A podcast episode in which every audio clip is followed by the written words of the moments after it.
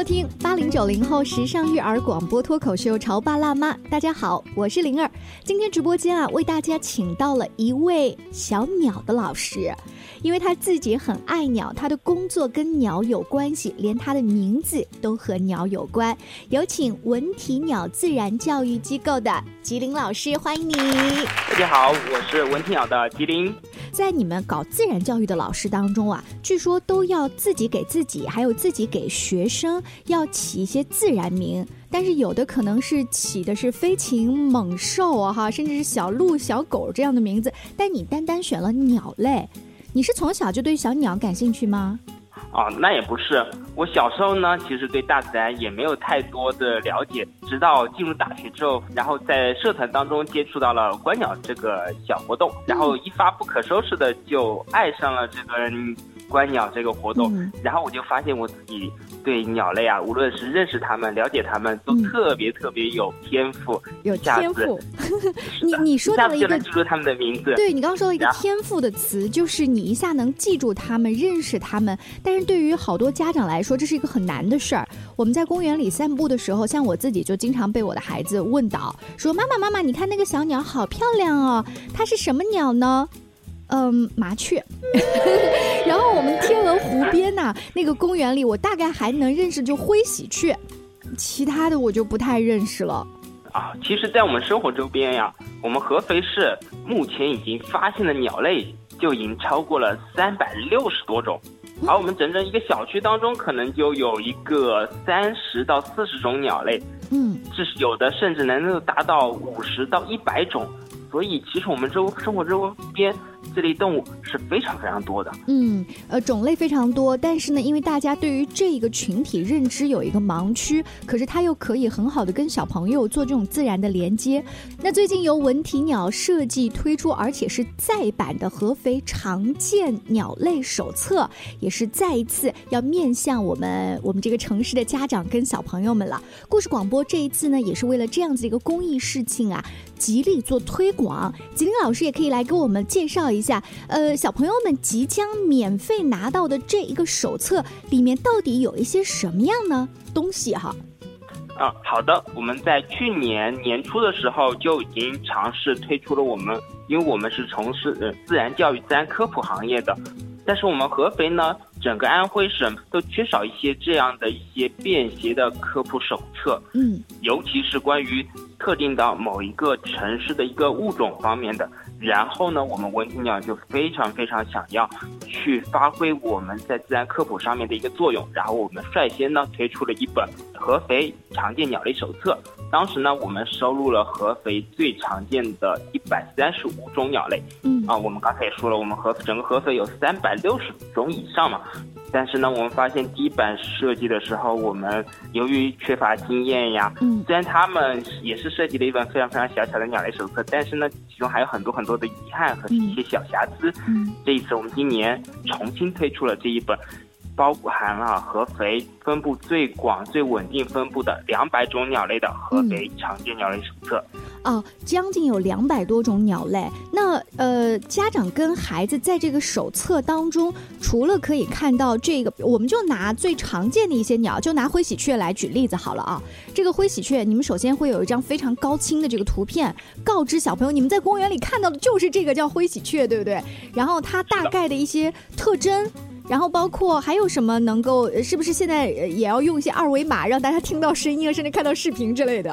是的。然后我们在这本手册上面呢，我们相比起我们之前那本手册，我们之前那本手册内容还是，呃，因为第一次做嘛比较单调。但是我们这本手册上面给它做了一个非常非常多嗯的一个完善。首先我们都知道鸟类嘛，它。最重要的就是它的名字，然后它的名字很多同学一看到这个名字可能不知道怎么读，很多动物的名字非常非常复杂。对，然后包括它的拼音，嗯，包括它的呃每个鸟在国际上通用的这个叫学名，学名呢是拉丁文，所以我们还有拉丁名这样的一个学名，这是一个非常正式的一个，既包含鸟类的一个科普介绍，还有包括它正式的一些嗯科学性的一些内容，包括它的一些分类，还有呢，我们在这儿。我们也知道，这是一本合肥常见鸟类手册。为了服务我们更好的收集我们城市的鸟类物种，我们最重要的目的呢，就是为了让通过这本手册，能方便孩子们或者说我们每一个喜欢大自然同学，能够在大自然中寻找到它。我们给它设置了一个观察时间，你可以在哪些时间看到这种鸟类？因为大鸟类呢是很多很多鸟类都是候鸟，它不是一年四季都生活在合肥的。哪些鸟类生活这段时间生活在合肥呢？我们可以通过这个手册上面一个时间表，一目了然的。知道它这个几个月可能能观察到，能给我们举一些例子吗？就比如说这个时间线，哪一些鸟类在合肥几月份可以看到？好的，好的，我们就以那个灰喜鹊为例嘛。嗯，灰喜鹊呢，它是一个一年四季都能够在合肥都能看到的。我们在这个时间表上面是把它所有的这个时间呢都是给勾选出来的。哦，难怪我看到它就是机会比较多呢。是的，嗯。然后呢，我们还有第二个非常重要的呢，就是。很多鸟生活的环境，不同的物种生活的环境是不一样的，所以我们第二个呢，还给每个鸟设计了一个栖息地环境的一个小选择。我们罗列了最常见的六种栖息地，包括池塘、湖泊、农田、草地、灌丛，还有我们的树林，这六个最常见的一个栖息地。然后通过这些栖息地。呃，我们了解一下这种鸟，我们在这个环境下，我们是不是可以发现这种鸟？比如我们的这个灰喜鹊呀，灰喜鹊呢，它就是一种分布性非常非常广的，但是它的栖息地呢，主要也是分布在了农田、草地，甚至可能会在一些树林当中会有一些出现的这样几个选项。哦，那会具体到，比如说就合肥哪个公园，然后这种鸟特别多，你们会具体到这样的吗？啊，不会不会，因为我们不仅仅只有合肥这个我们主要六个区，我们还包括了整个合肥市，包括西南部的一些丘陵，然后我们东北的一些湿地。是的，是我们这个我们很多同学的合肥认同感，可能只是任务同我们生活的这个小小的一个片区，但是其实合肥是一个非常非常大的一块地方。而且你教小朋友的不是说认识天鹅湖公园、逍遥津公园这个公园，而是认识某一种地貌。就比如说湿地呀，对不对？草地啊，这样子去教小朋友们去观察。哎，那我很好奇，刚才秦老师因为我打断了您的话啊，说到这个小鸟，它可能在这个月份比较常见。那在这个手册里面还有一些什么特别突出的地方？哦，还有一个比较特殊，我们现在已经可以通过观察时间和它的栖地环境，可以判断我在这片环境能看到哪些鸟，或者看到这个鸟它是不是符合这样的一个栖息环境。嗯，然后呢，非常非常重要的就是鸟类有两个非常重要的一个特征，第一个就是它的外表的一个特征，所以我们在上面还有一个简单的一个它的形态的一个特征的一个描述。嗯，最重要呢，还有一个就是它的有一些生活习性，它们是非常非常特殊的，有些东西它们会单独吃某一类。食物有些东西，有些物种呢，它们的行为模式也是不太一样的。我们在上面也做了一个简单的介绍。最后呢，还有一个比较好玩的一个选项，就是其实它每个物种呢，它还有不同的保护等级。比如我们的喜鹊，呃，和灰喜鹊，它们呢都是国家的三有保护动物。然后我们还给它非常贴心的设置了一个观察难度等级，从一颗星到五颗星。而我们灰喜鹊就是妥妥的一颗星的观察难度的一个鸟种。一颗星表示简单，比较容易看到。最简单，最简单。我们在很多很多地方都能观察到灰喜鹊。嗯，所以啊，这个一颗星的鸟种是我们最常见的这个鸟种。在一颗星下方呢，我们还。为它设计了一个二维码，这个二维码呢是一个关于鸟类声音的二维码。我们直接用任何软件啊，无论是微信或者支付宝扫描中间这个软件呢，就可以在线播放这种鸟类的声音了。然后这些鸟类声音都是全世界各地的呃一些爱好者或者科学家把它们上传到同一个知识共享的一个平台。然后呢，我们可以通过这个声音来了解一下你刚才看到的有些，因为鸟类是一种非常非常擅长鸣叫的，看到的时候它也发出了叫声，再通过叫声对比一下，看看你是不是。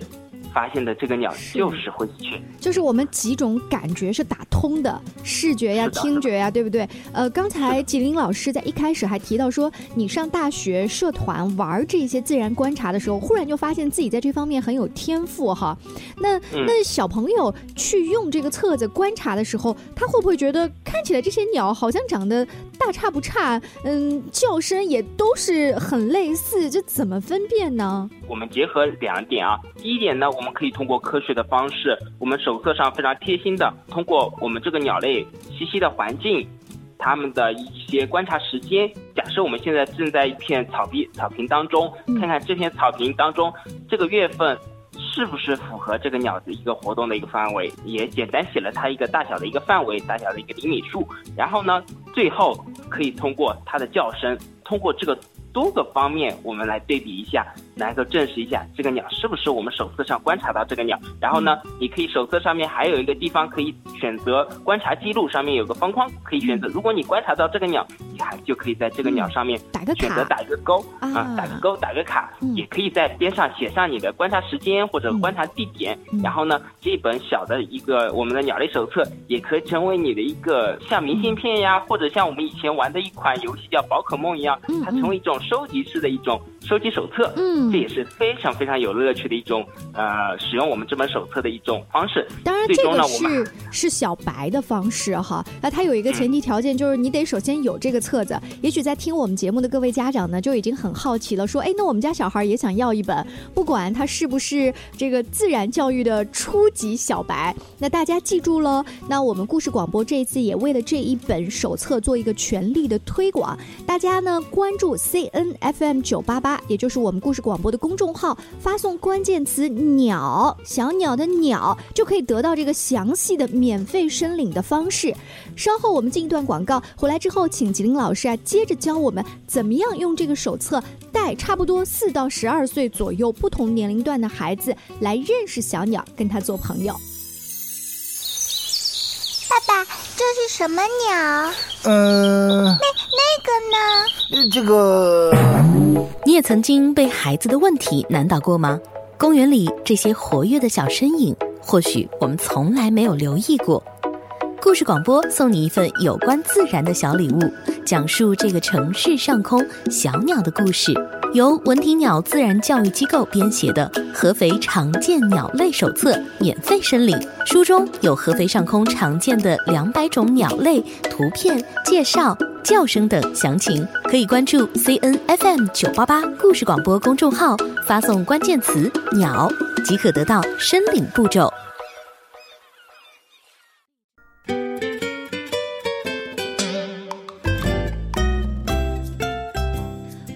欢迎您再次回来。今天灵儿在潮爸辣妈的直播间为大家请来了文体鸟自然教育机构的吉林老师，他是一位教小朋友看大自然、爱大自然，当然了，也要从大自然当中学到很多知识的自然老师。这位老师就是吉林老师，让我们再次欢迎他。好，大家好，我是文体鸟的吉林。啊，吉林老师，呃，你在上学的时候。自然老师这个概念那时候火不火？就是你们的自然老师都教一些什么？我们小时候可没有这样的自然老师，我们小时候大多数都是沉迷于学习，无法自拔。嗯，更多的时候呢，嗯，像我们的大多数课余时间呢，不会有。嗯，现在孩子们这样丰富多彩的一个环境，大多数我们都是自己去想办法玩。老师呢，更多是带领我们学习课本当中的一些知识。嗯嗯。所以我们小时候可能真的没有这样的，就这些接触特别少。呃，顶多是自然课，他在学什么呢？是在学后来的一些地理啊。可能就是这些，嗯，什么物理啊，什么把它融合的一个大的课程哈。但是像比如文体鸟这样子，专门比如说观鸟啦，或者说去体会五谷杂粮的耕种啊，就是这些东西都还蛮有趣的。那今天启林老师来到我们直播间啊，是想跟我们差不多四到十二岁的小朋友以及他们的家长来推荐一本合肥常见鸟类手册，这也是文体鸟和故事广播送给大家的一个。自然礼物，而且这次是免费的、公益的。大家只要关注 C N F M 九八八我们的公众号，发送关键词“鸟”就可以免费来申领。刚才吉林老师教了我们一点点方法，就是说，在这个手册里面看它大概几月份会出现，出现在什么样的地貌特征，你去听它的声音，判断你你观察到的是不是就是这种鸟类，这是一个最基础的玩法吧？是的，是的。我们想想，在我们生活当中，这些小鸟虽然就在我们生活周边，但是我们似乎感觉远远的感觉它们都非常非常小，而且特别怕人。所以很多时候观察的时候，我们只能简单的了解，远远的观察了解它们一个大概，就知道哦，这个肯定是个鸟，但是它具体长什么样子，我们似乎都一脸懵。所以的话，就是在观鸟的时候非常。需要我们借助另一个观察工具，嗯那就是我们的望远镜。哦，然后呢，如果有了这台望远镜的话，如果你擅长使用我们一台非常非常简单的入门望远镜，嗯，我们就可以打开一个全新的鸟类世界。嗯嗯。然后呢，不仅行使鸟类世界，大自然的任何东西，嗯。如果借助一台望远镜，也就相当于这个有一个放大的功能，可以把嗯远远的事物拉到你的眼前，可以通过望远镜更仔细的观察它各种各样的小细节，是一个嗯。非常非常有趣的。哎所以呢，那景林老师，望远镜就是家长啊，你你立马一种草，我就想买，你知道吗？可是我不知道该买什么样子的设计。我记得我以前去旅游纪念场地的时候，会有那种特别大的，然后军绿色的那一种哈，然后还带什么红外线啊什么的。就我们该买一个什么样的望远镜给孩子入门玩鸟类的观察？我们是一家从事自然教育的一个工作室嘛，我们也有相关的一些观鸟的课程，嗯。但是我们在课程上面就会引导孩子使用我们这台望远镜去了解我们大自然，而我们一般在我们活动当中，我们购买的一台望远镜呢，一般都是八倍的，八倍的，哦八倍哦然后八到十倍的，因为这个倍数呢是最适合我们手持去观察的，然后这个。远距离放大的倍数也是非常适中的，嗯。然后再往上，可能因为手的抖动影响到我们的一个观察，然后我们还有一个最重要的一个参数，就是它的物镜口径呢，我们一般是选择二十五呃二十五毫米嗯。到四十毫米左右的这个望远镜的一个规格。然后我们通过我们带孩子们了解望远镜，学习使用望远镜，打开他们另一种观察自然、观察世界的一种大门的一种方式。嗯通过一台简单的八倍的口径在二十五到四十的望远镜，就可以更详细的了解我们身边的这些大自然了。嗯，哎呦，那我发现，你看，正好双十一哈 这个阶段，然后我我们赶紧去买八倍，然后二十五到四十五口径，是不是？然后这这些关键数据去淘一个，另外呢，就赶紧免费申领我们这个合肥常见鸟类的手册，这样周末的时候就可以带小朋友去玩儿。我发现，在我想象的画面当中，这个小鸟其实因为它怕人嘛，你一靠近它就要飞走，所以需要孩子有更加长久的耐心去做这个，这是很锻炼孩子的耐心也好、专注力啊、意志力也好的。是的，尤其是在我们这样观察能力当中，尤其是动态视觉啊，还有发现这种敏锐的观察能力啊，嗯还有我们孩子们的一个耐心啊，这些观鸟呢，都是能够带给我们的一个非常直观的一个改变。嗯有了这台望远镜，孩子们因为这些鸟类它不是家养的一些或者是动物园养的动物，它们不怕人，它们就静静的待在我们的面前。而鸟类呢，野生的鸟类，它们是非常非常机灵的，嗯，所以我们观察的时候一定需要有敏锐的观察能力，从我们的细小的树丛啊或者灌丛之间嗯。找到它的身影，嗯。然后呢，通过一点点耐心，嗯。然后等待它的出现，嗯。然后呢，有些孩子啊特别特别喜欢看到这个鸟类，就会非常非常的想要去靠近它们，嗯。而这时候鸟类就会立即就飞走。嗯。这些鸟类它们是非常非常害怕我们人类的，嗯。所以的话，像这样尊重他们的一个栖息环境，嗯。不打扰他们，安静的在远处观察他们、守望他们，嗯也是我们想要传达，通过这种观鸟活动，想传达给我们孩子们、尊重我们大自然、野生动物这种生命的这种理念。是你刚才提到了一个特别重要的理念，就是尊重他们。因为刚才我在想，一个家长的角度，就是嗯，锻炼我孩子的专注力啊、观察力啊，好像都是有利于他个人的这个学习成绩未来的提高。但是当提到尊重一个另外的生命，他生存的环境的时候，其实这是生命与生命的交互，这是跳出刚才我想的那个格局的问题。我不知道在呃，比如说文体鸟组织的这一些观察鸟类的小课堂或者沙龙活动当中，小朋友的这种参与度，包括他们的追随度怎么样，或者多大年纪的孩子适合来？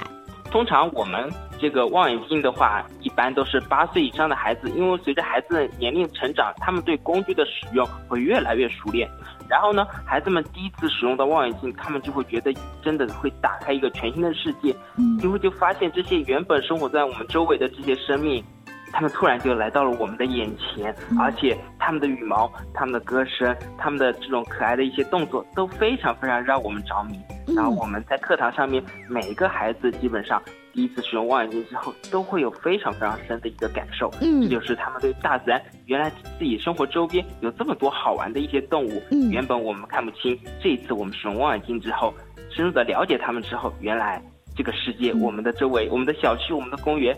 是这么的丰富多彩。是啊，是啊，呃，你看这两天合肥的天气还挺好的哈，呃，是不是上自然教育的课程，包括观察小鸟，一定要是这种艳阳天去？那如果碰到了下雨天、刮风天，是不是啊，我们的课程就要取消了，不能去了？小朋友就很多遗憾，还是说其实这就是自然，孩子就得去看观察？通常呢，在特别恶劣的环境，还是嗯，比如我们前几天突然降温，还有一点小雨，就是对孩子的户外活动会有一些影响的。这个我们肯定是为了孩子的健康着想，是不能开展的。但是通常，比如夏天的时候下一点点小雨，或者是一些阴天啊，反倒是。艳阳天的时候，鸟类都因为我们要想着，鸟类是身上一年四季都是穿着羽绒服的，哦，它们也不想在大热天这这样出来活动。哦对，所以的话，有些阴天啊，或者有一点点小雨，他们这些防水的羽绒服啊，反倒是他们一个非常有用的这种活动利器。这时候他们可能会更加活跃。是所以啊，如果遇到，特别是在夏天遇到这样的天气啊，我们也会坚持的看看，嗯。尤其是在这种天气下，这些野生动物它们是如何在我们的野外这些活动的，对是非常非常你刚才还提到了这样的一个细节，真是我们从来不上自然课程长大的这个家长们就没有想到，雨天鸟儿们反而更欢腾哈、甚至是我们看《动物世界》那些那个呃，就是特别高倍速的摄像机拍摄到的鸟类，它们的那种慢动作，然后跟露水去吸呃这个露水去拍打翅膀上的那个呃雨滴，那个画面很美。我相信，如果观察过鸟类的小朋友，下次再去看这样的动物世界的画面，哎，他的感受又是不一样的。是的，是的，鸟类的羽毛真的是非常非常神奇，没有任何一种动物能有这样的一种纹理。我们其实很多很多鸟类的羽毛，在不同的角度观察的颜色都不一样，而且鸟类的羽毛，基本上所有的鸟类的羽毛，它们外面都是防水的，嗯，嗯，非常神奇。哎，为什么会防水？你看这个问题一下问的就呃就是停不住了哈。我相信小朋友在跟吉林老师，包括文体鸟其他老师在做交流的时候，也会你会发现他们的学习能力有的时候就是在这样子细枝末节的一些沙龙活动当中啊得到了锻炼。家长一开始不是抱着提高学习成绩的目的，就是为了让他们课后的兴趣班更丰富一些，更多接触一下自然。没有想到，哎，还收获了更多的东西哈。这个是四到十二岁的小朋友，我们极力推荐的，可以来收藏一下合肥常见鸟类的这个手册，而且我们是免费送给各位家长和小朋友的，由文体鸟和故事广播为大家公益推荐。那各位呢，关注 C N F M 九八八我们故事广播的公众号，发送关键词“鸟”就可以得到免费申领的方法。希望在合肥的公园可以看到更多的家长和小朋友带着望远镜，还有这本小册子，一起非常专心的去看这些小鸟，而不是一直在玩手机游戏、刷抖音。好，谢谢吉林老师接受我的采访，更多亲子育儿的话题，也请持续关注潮爸辣妈，下期见喽，拜拜。拜拜。